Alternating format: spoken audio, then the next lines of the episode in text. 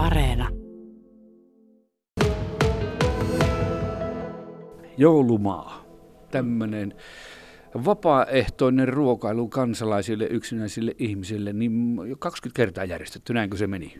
20 kertaa korona jätti väliin pari kertaa varsinaisessa muodossa, mutta 90-luvun lopulla ensimmäisen kerran järjestettiin Sinkkolassa ja se keräsi 27 ihmistä, mutta siitä se on lähtenyt kasvamaan ja kaikkia on käynyt kahdesta puolesta kolmen puoleen, jopa melkein 400 ihmistä vuosittain.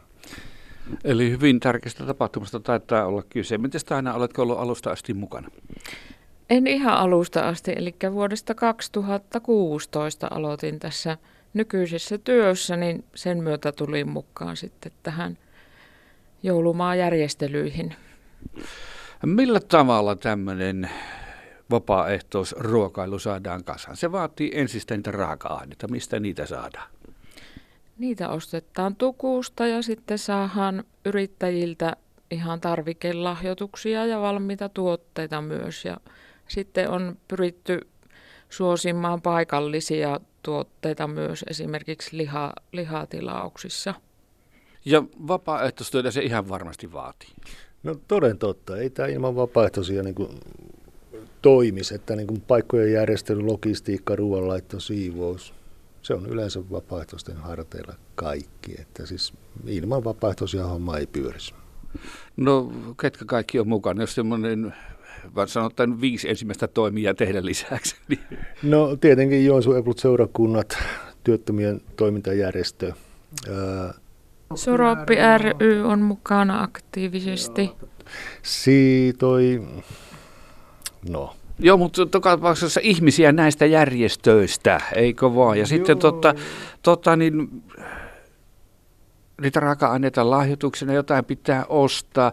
Tot, alkuvaiheessa, niin kun tämä homma lähti käyntiin, niin sanottu sarjasta, että ei ollut rahapanietinkiä ja ei kun, ei kun hmm. tapahtuma pysty. Kyllä, ortodoksi seurakunta ja arjesta selviytijät on myös mukana tänä vuonna. Ja, tota, ei joo, me aloitettiin tota, todella vähäistä, että ekana, niin kuin sanoin, Sinkkolassa, sen jälkeen Rantakylä keskusta ja sen jälkeen alkoi niin joulumaatyöryhmä kehittyä. Ja kun syksyllä aloitettiin, niin meillä ei ollut rahaa yleensä kuin ehkä 100 euroa tai 100 markkaa tai jotain tällaista.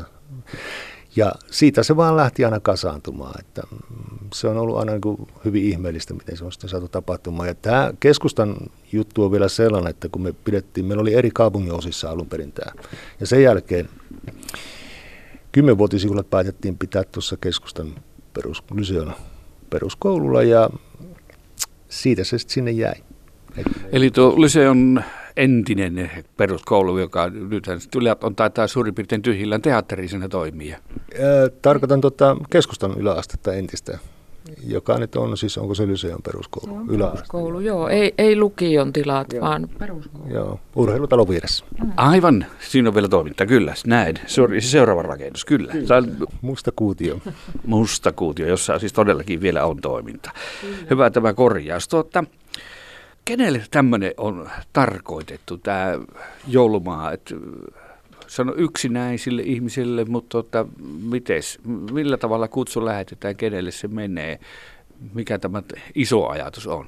No, tietysti perinteiset mainonnan keinot ja nyt kun ollaan saatu tulla ystävällisesti tänne teidän radioon kertomaan ihmisille, että tervetuloa syömään aattona 11 ja yhden välillä päivällä. Tota, joo, alun perin ajatus on siitä, että jotkut ihmiset meistä vaan viettää syystä tai toisesta yksin joulua. Ja se, että tämmöinen perinteinen ateriayhteys tulla yhteen, syödä ja nauttia hyvästä seurasta, niin se voi tuoda niihin pitkiin juhlapyhiin niin tota, sellaista mukavaa katkoa. Ja on, kotona on kiva olla, kun sieltä pääsee välillä pois. Ja tällä periaatteella me lähdettiin liikkeelle. Ja tota, myöhemmin on tullut myös lapsiperheet mukaan, mutta ei me ketään käännytetä ovelta, että tervetuloa syömään.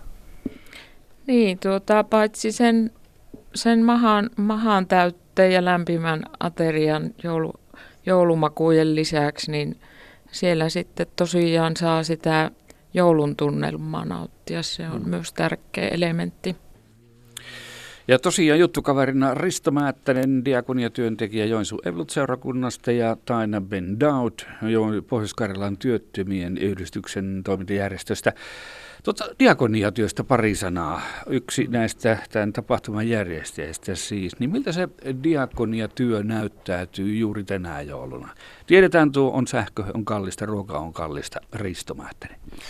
No kyllähän se talous siedetään ihmisten arjessa se tulo tai niin kuin sosiaaliluokkaan näkö katsomatta, mutta tietysti pieni tulosimmilla se on aina niin kuin ankarampaa ja rankempaa. Ja, et ei se tänäkään jouluna tuota, tuota varmaan niin kuin yllätystä sinänsä, mutta mm, kyllä se niin kuin lisää, sitä, lisää sitä rajoittuneisuutta myös siinä mielessä. Ja tokihan se silloin myös henkisesti ahdistaa välillä. Joutuu miettimään, että miten nämä rahat pistää poikki pinoon. No onko tämä aika jotenkin poikennut, nyt sanotaan vaikka tilanne viisi vuotta sitten, niin onko nyt tänä aikana jotenkin erilaista? No tokihan se on, mutta äh, kun meillä on vähän tämä jouluainainen, niin tota, mm, mä en osaa sillä tavalla sanoa, se joulu vaan niin kun tietysti mm, se jotenkin aktivoi tiettyjä osa-alueita aina ihmisten elämässä, niin kuin se on sitä antamisen juhlaa ja kaikkihan täällä nyt jotenkin järjestetään rahaa avulla nykyään, niin tota, se tahtoo sitten vähän kumuloitua tähän joulun tienoille se rahan käytön vaade. Mutta se on tietysti yksi osa-alue. Sitten ihmisillä tietysti saattaa olla elämässä niin kuin muitakin tekijöitä, jotka vielä niin kuin aktivoituu tämän joulun myötä. Pitkät pyhät ynnä muuta, niin se saattaa tuoda pinnalle joitakin asioita, joita ei ehkä itsekään haluaisi niin nostaa. Mutta näin vaan käy. Eli vähän ikäviä asioita. No niitäkin kyllä, mutta tota, tietenkin me ja moni muukin taho aina yrittää ihmisten kanssa tehdä töitä sen eteen, että se niin sanottu elämänhallinnallinen puoli olisi paremmassa järjestyksessä. Taina Bendout, työttömien yhdistystä toimintajärjestö, niin minkä verran Pohjois-Karjalassa on työttömien yhdistyksiä tällä hetkellä? Tällä hetkellä siellä aktiivisia yhdistyksiä on neljä kappaletta, eli Pohjois-Karjalan työttömien yhdistysten toimintajärjestö on perustettu siellä vuonna 1999 niin näiden työttömien yhdistysten kattojärjestöksi. Ja siinä vaiheessa työttömien yhdistyksiä on ollut liki 20. Että niin tässä maakunnassa? Tässä maakunnassa kyllä, että kovasti on tippunut yhdistysten määrä. No minkälaista toimintaa työttömien yhdistyksillä on tänä päivänä? No siellä on tärkeä rooli tässä työllistämisessä ja kuntouttavan työtoiminnan järjestämisessä ollut, että sinne jos ihminen pääsee, jos ei ole niitä omia voimavaroja, niin pääsisi ensin kuntouttavaan työtoimintaan ja sitä kautta voi päästä sitten palkkatukityöhön ja kenties sitten vielä sinne avoimille työmarkkinoille, että tosi tärkeä rooli on yhdistyksillä ylipäätään. Ja sittenhän siellä on kierrätystoimintaa ja, ja, ja ruokalatoimintaa on, että edullista ruokailumahdollisuutta työttömille. No, minkälaisena nämä työmarkkinat näyttäytyy sinun silmin katsottuna? Paljon puhutaan tästä kohtaanto-ongelmista. Toisella on niin kuin huippuammattilaisista on pulaa ja työ, työpaikoilla ja sitten toisaalta niin sitkeässä on tuo työttömyys. Että Pohjois-Karjalassa paljonko heitä olisi tällä hetkellä? Joku 8-9 tuhatta työtöntä edelleen mm. kuitenkin. Mm. Niin miten tämä näyttäytyy? No näin kun katsotaan osatyökykyisten ja pitkään työttömänä olleiden näkökulmasta, niin se osaaminen ei ole tietysti ajan tasalla ja sitten voi olla, että ei ole voimavaroja sitten päivittää sitä osaamista, että paljolti sitten tämä kohtaanto-ongelma voi johtua siitä, että työelämä on mennyt, mennyt eteenpäin ja erilaisia taitoja tarvittaa, niin sitten, sitten ei, ei pääse mukaan sinne työelämään. Näkyykö nuoret millään tavalla niin tässä työttömien toiminnassa tai miten sinä näkisit nuorisotyöttömyyden? Kyllä se, kyllä se on kasvava ryhmä sen nuoret työttömätkin, että voi olla 30-vuotiaana vielä, että ei ole työkokemusta ollenkaan.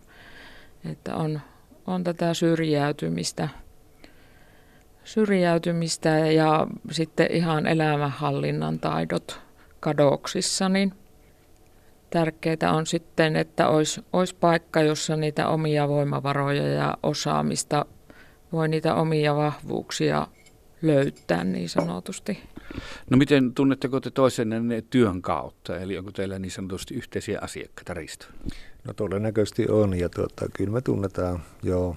Se, teen myös semmoista niin sanottua yhteiskunnallista työtä ja siihen kuuluu tämmöinen kuin työttömyystyö, niin seurakunnat on mukana monella tavoin tukemassa ihmisiä sitten siihen, että joko koulutukseen hakeutuu tai työhön tai sitten jopa se, että terveydelliset seikat, jos on niin kuin sen kaltaista, että ei pysty enää, niin myös lähtisi tähän niin sanottuun eläkerumpaan mukaan. Ja tota, ne on tietysti isoja prosesseja aina tämmöistä.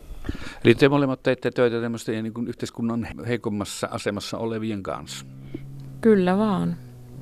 Joo, me sanoisin tietysti tämän heikommassa asemassa, niin me käyttäisin tämmöistä termiä, että elämässä on niin semmoisia vaikuttavia tekijöitä, jotka vaik- mm. niin kuin kaventavat sen toteuttamismahdollisuutta. Että ihmisistähän tässä on kyse, että meillä on vain itse kullakin aina erilaisissa elämäntilanteissa edeltään ja välillä se on kuormittavampaa ja välillä, välillä vähemmän kuormittavampaa.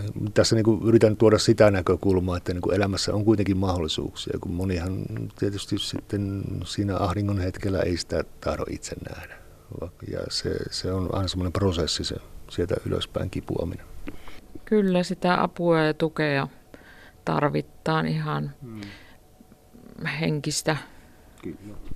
Kyllä, ja sitten niin kuin,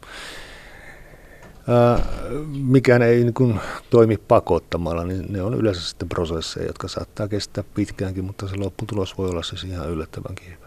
No mitäs nyt kokonaisuutena tätä yhteiskuntaa katsotte, niin onko tässä jotain pelottavia asioita, jääkö niin kuin teidän järjestöjen vastuulle liikaa asioita, joista yhteiskunnan virkakoneiston pitäisi vastata, miten näette?